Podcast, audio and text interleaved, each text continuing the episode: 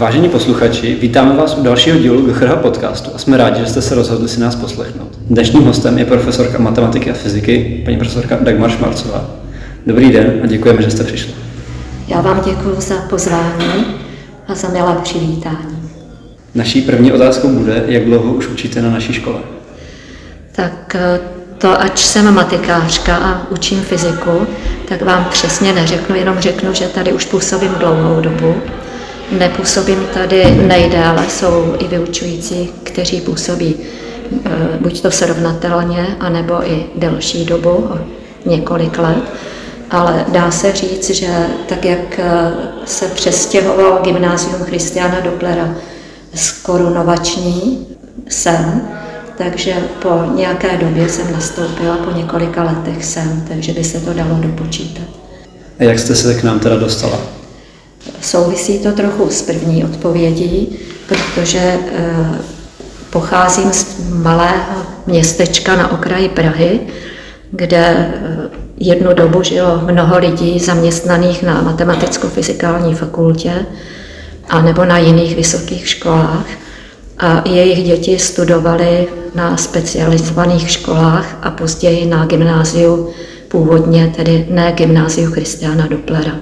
A teprve, když se eh, toto gymnázium začalo jmenovat Gymnázium Christiana Dopplera a tyto děti opustily tuto školu, tak jsem nastoupila.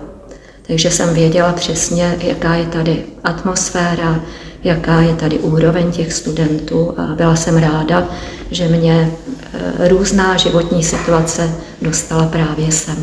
A proč jste se rozhodla právě vyučovat matematiku a fyziku? To ani nebylo rozhodnutí, to byla zase schoda různých okolností, protože když jsem studovala gymnázium, tak eh, jsem měla dost problém zorientovat se, co bych dál studovala na vysoké škole, protože jsem neměla se studováním problém. A tenkrát jsem váhala mezi filozofií, psychologií a nebo matematikou a fyzikou. A rodiče mě řekli, že mi jde matematika a fyzika, že, to, že to s tím se snadněji v životě prosadím nebo uplatním spíše, tak jsem zvolila matematiku a fyziku. Co vás nejvíce naplňuje na práci učitelky? To je zajímavá otázka, protože tak, jak eh, člověk eh, se setkává s různými studenty, tak eh, oceňuje na nich nejenom tu odbornou stránku a přístup ke studiu jako z hlediska známek, ale i lidskou stránku a řekla bych, že darem pro kantora je, když může pracovat i jakoby s osobností toho studenta, takže naplňuje mě jak ta práce odborná, vzdělávat je, aby získávali znalosti, tak i rozvoj jako lidské stránky. Je to oboustranné. Řekla bych, že tak jako studenti se rozvíjejí, tak se může rozvíjet i e, vyučující. Baví vás tedy stále vyučovat? Baví. Jako baví mě i přesto, že e, třeba byly složitější okamžiky v některých kolektivech, tak si velmi cením toho, jak jsou tady studenti a baví mě to. A kde jste studoval? Vysokou školu v Praze, matematicko-fyzikální fakultu. Jak vypadal váš běžný den jako studentky matfizu? To je eh, otázka velmi zajímavá, protože já jsem po dobu vysokoškolského studia nebyla ten typ studenta, který by pečlivě denodenně studoval. Naopak jsme měli studium vždycky eh, pojaté tak, jako v kolektivu, že jsme chodili na přednášky, na všechna cvičení, co bylo na tabuli, tak jsme zapisovali. A pak jsem jednou za určité období, to znamená na konci eh, semestru a na začátku zkouškového, tak jsem seděla od rána do noci a připravovala si odpovědi podle syllabusu ke zkouškám. Měla jsem tu výhodu, že jsem bydlela na koleji, takže byla možnost se orientovat v tom, co který vyučující na vysoké škole od studentů požaduje a jaká je náročnost těch zkoušek, takže jsme většinou eh, ve malé skupině dělali několik zkoušek před termínu a ty lehčí zkoušky potom ve zkouškovém. A který předmět vás na vysoké škole nejvíce bavil? Tak vzpomínám ráda na jednoho profesora fyziky, který měl zajímavě připravené vystoupení. Pak mě bavila třeba teoretická fyzika u profesora Hladíka, na toho ráda vzpomínám. Bavila mě fyzika u profesora Svobody, s kterým jsem se seznámila a zajímavým způsobem a setkávala potom během studia a i po studiu. A i dnes mi některé jeho materiály přicházejí do ruky, takže toho jsem si velmi cenila. A z matematiky tam jsem si cenila několika vyučujících, nebudu je jmenovat, protože jsem se s nimi potom stýkala trochu i po osobní stránce, po absolvování studia. Jsou tedy pro vás vaši bývalí učitelé určitým vzorem v tom, jak učíte vy? Určitě profesor Svoboda a určitě profesor, kterého jsem měla na gymnáziu. V čem se podle vás lišilo tehdejší školství od toho dnešního? Myslím si, že dnešní studenti toho musí zvládat daleko více, mít větší nadhled. Není nutné, aby něco jenom reprodukovali, ale myslím si, že se to studium liší v tom, že dovedou některé znalosti uchopit a aplikovat. Říkala jste, že jste vyrůstala na malém městě. Považujete tedy rozdíl mezi vesnickými nebo maloměstskými dětmi a dětmi z Prahy jako drastický? Naprosto ne. Já jsem nevyrůstala přímo u Prahy.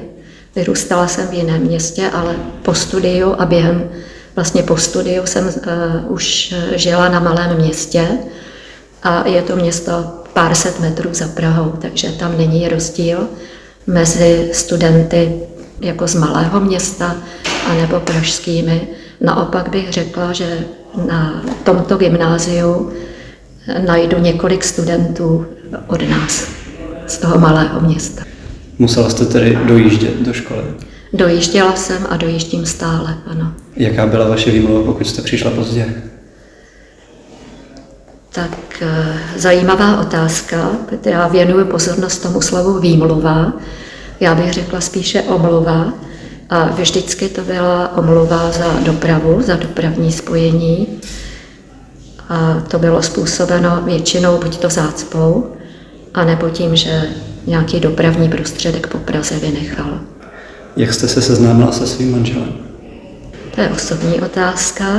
Už jsem se zmínila, že jsem, stý, že jsem bydlela na koleji během studia.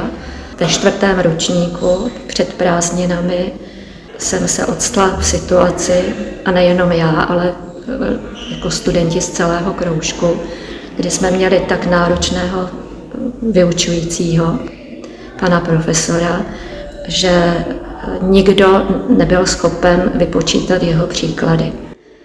A dopadlo to tak, že moje kamarádka sehnala někoho, kdo se věnoval specializaci určité.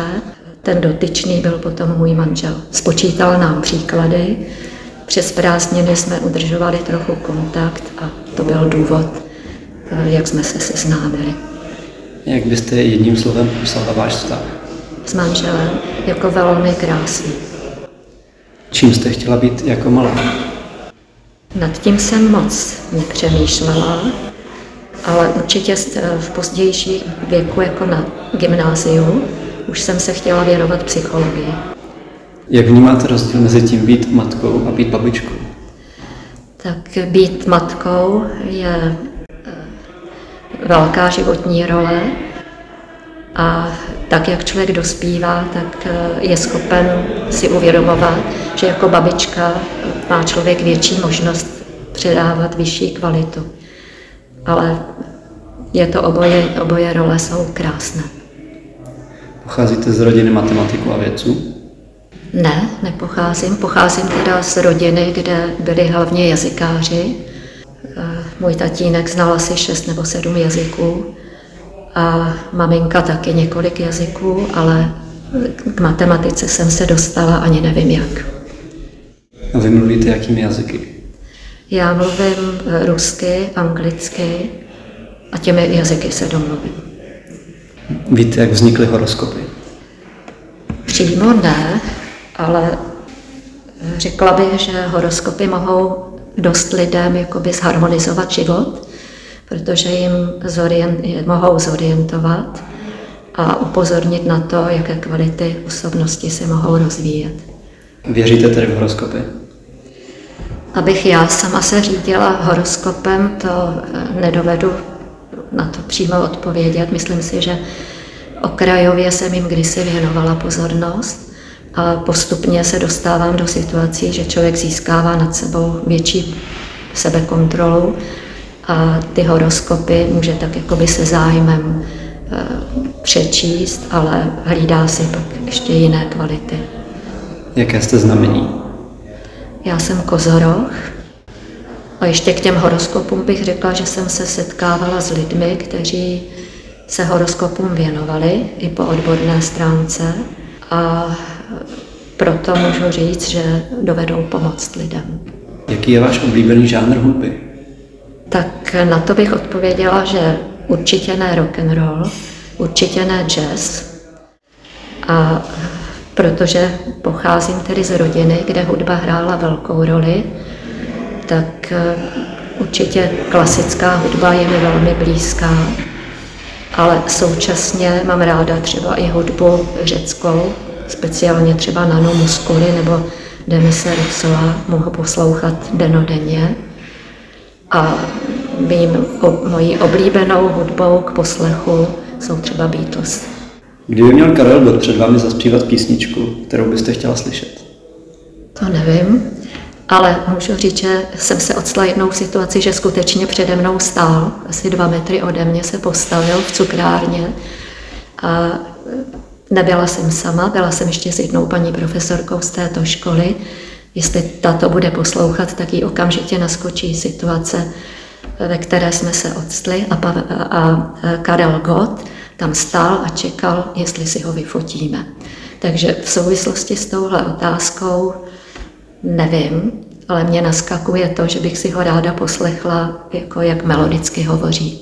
Vyfotili jste se s ním tady? Ne, nevyfotili, prošli jsme kolem, ale ta vzpomínka na něj, jako na příjemného člověka, ta v nás zůstává. Pokud spadne mídlo na zem, stane se mídlo špinavým nebo zem čistou? Já myslím, že si to rozdá mídlo se zemí podle své nálady. Jaký je váš oblíbený citát? Procházet eh, životem bez odřených uší. Jak moc se orientujete v moderních technologiích? Moc ne, protože teď nevím, co s tím do hloubky myslíte, protože uh, vím, že spousta lidí se v tom orientuje daleko hlouběji, takže já bych řekla, co potřebuju, tak se naučím, ale do hloubky nejdu. Jaká je vaše největší vzpomínka na dobu distanční výuky?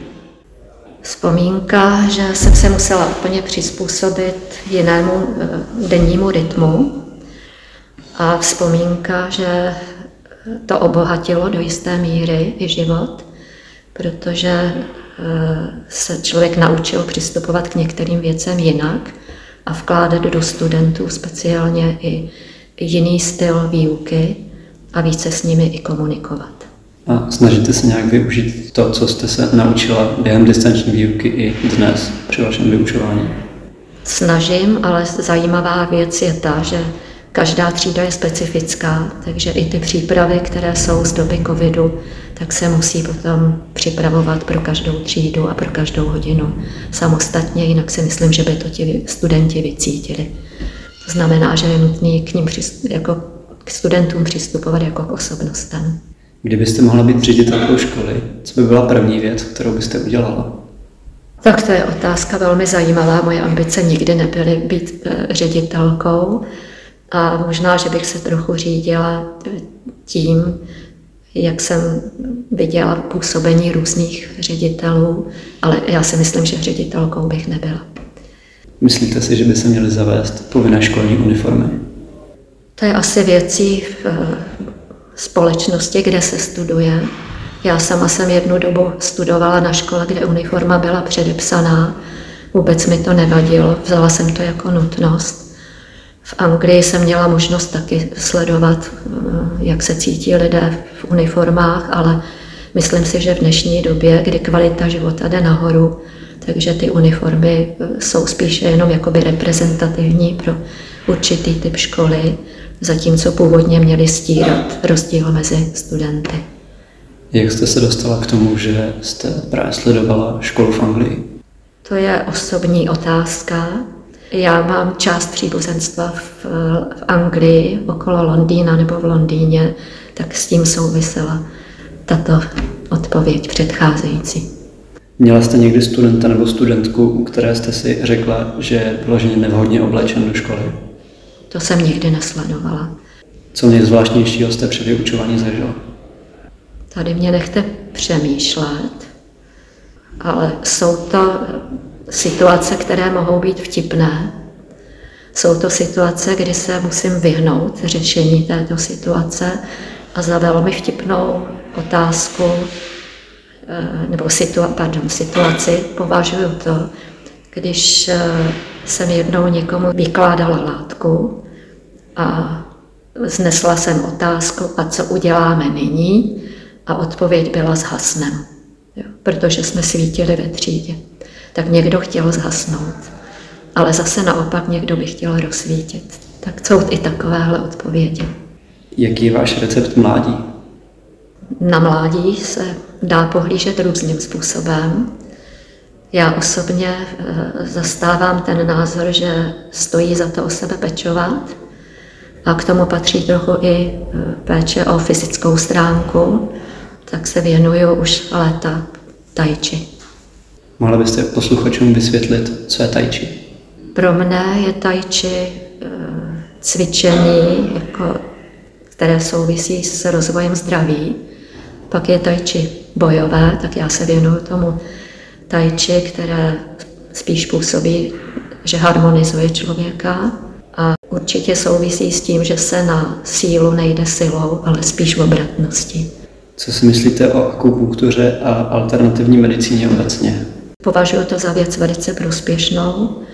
Sama mám zkušenost, že jsem se setkala s tím, že třeba Mexičani mají nějaké finty na rýmu, na kašel a akupunktura určitě může pomáhat. A alternativní medicína, jako třeba používání homeopatik, určitě vyrovnává psychiku člověka a působí i na organismus celkově. Jaký je váš oblíbený nápoj? Tak to se mění v životě. Za doby studia to určitě nebyla voda anebo džus. A v současné době jsou to především nějaké zelený čaj a džusy, smoothie a podobně. Jakou kávu nejradši pijete? Momentálně asi granulovanou kávu. Kdo byl váš oblíbený vědec, nebo po případě matematik? Jako vzor, jako vzor, tak vážím si Einsteina, vážím si třeba Rutherforda pro své objevy. Co se týká matematiky, tak eh, tam nějak moc vzor nemám. A z hlediska ještě té fyziky, tak eh, tam by se pár velikánů našlo. A vždycky to souvisí s tím, čemu se právě člověk věnuje. A v českém prostředí, kde je podle vás největším fyzikem? Myslím si, že jich je hodně. A za nej... neřekla bych, že někdo je největší, protože každý se věnuje určité oblasti a ta oblast může mít přínos pro lidstvo, tak bych neřekla, že mám jako největší vzor. Jaký je váš oblíbený matematický obor? Protože manžel se věnoval nějakému oboru, tak jednu dobu jsem sledovala matematickou analýzu. Myslím si, že velmi zajímavá je algebra. To byl předmět, kde jsem taky měla vyučujícího velice schopného a to je asi tak nejdůležitější. Sama se zaměřujete spíše na čistou matematiku nebo matematiku aplikovanou? Tak ve výuce na čistou a cením si toho, jak se matematika může aplikovat, jak usnadňuje život. Takže z hlediska financí určitě aplikovanou, z hlediska rozvoje technologií určitě aplikovanou. Máte nějakou oblíbenou historku, kterou říkáte během svých hodin? Mám, určitě ano, ale neříkám ji velmi často. Ale dneska jsem zrovna jednu použila, abych kultivovaně ošetřila situaci, která se vyskytuje opakovaně v jisté třídě. Takže posluchači, kteří mě budou poslouchat, tak určitě budou vědět, jakou historku jsem jim dnes říkala. Mohla byste i pro ty ostatní nám nějakou takovou historku říct?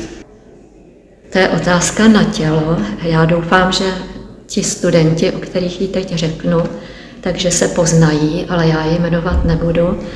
A byla to historka o tom, jak je dobré eh, nevěnovat příliš pozornost slovům, ale i projevu osobnosti, protože jsem se setkala s tím, že když si dva studenti dostali za úkol natočit video, které by zaujalo, a oni věnovali pozornost tomu, že mají zaujmout, takže natočili video pro otevřenou vědu, které bylo tak silně co do obsahu, že jejich eh, šéf a vedoucí otevřené vědy mi ještě v noci volal domů, že je nutné urychleně to video trošičku upravit, že by se hodilo do jistého prostředí, třeba v hospodě při oslavě narozenin, ale ne jako, prez, jako reprezentanti školy, kteří vystupují potom na veletrhu vědy nebo na, na půdě Akademie věd.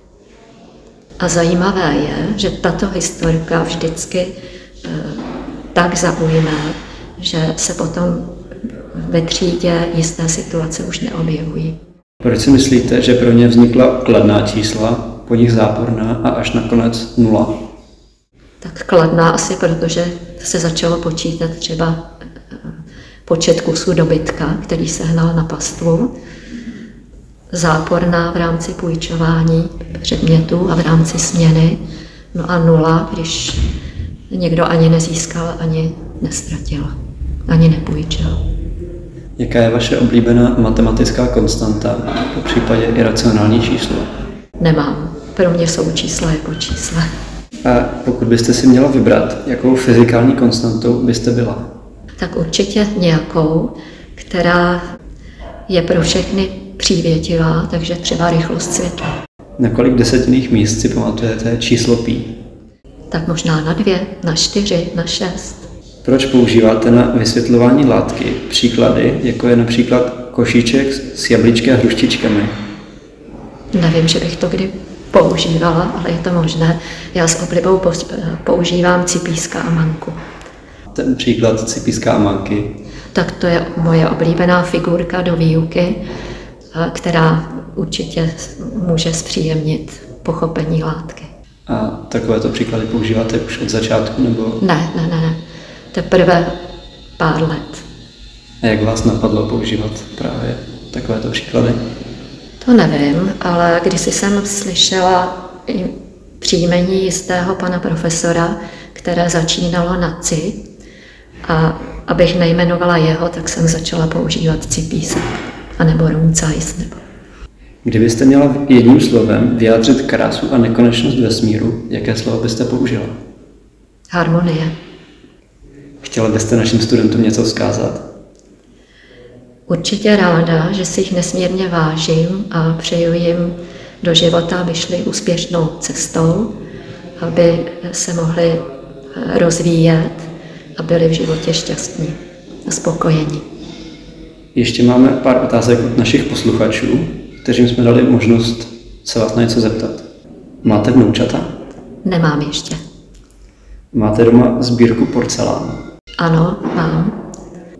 Kde všude jste učila? Tak na několika školách a všechno to byly pražské školy. Jak dlouho byste chtěla ještě učit? Tak eh, vzhledem k tomu, že mám studenty ráda, tak určitě ještě nějakou dobu ano. Máte nějakou historku z dětství? Těch je spousta a jsou velmi pěkné, zábavné, protože jsem trávila své dětství obklopená eh, bratranci a sestřenicemi a řádili jsme, takže všichni jsme bydleli jakoby v jednom městě, tak eh, spousta hezkých historek. Myslíte si, že je velký rozdíl mezi matematickým a jazykovým odvětvím? Eh, nemyslím. Každá ta skupina lidí, kteří se věnují matematickému nebo jazykovému vzdělávání, má svůj přístup k učivu a z obou dvou odvětví vím, že mohou snadno přecházet do druhého. Řekla bych, že je to snadnější pro tu skupinu, která má matematické vzdělání, se věnovat jazykům, ale není nikde řečeno, že kdo se věnuje jazykům, takže nemá to intenzivní matematické myšlení. Řekla bych naopak, že je dobré, aby člověk měl všestrannější přístup. Poslední otázka od posluchačů. Co máte na sobě? Oblečení. My děkujeme paní profesorce Švarcové, že si na nás udělala čas. A děkujeme i vám posluchačům, že jste si nás poslechli. Naslyšenou.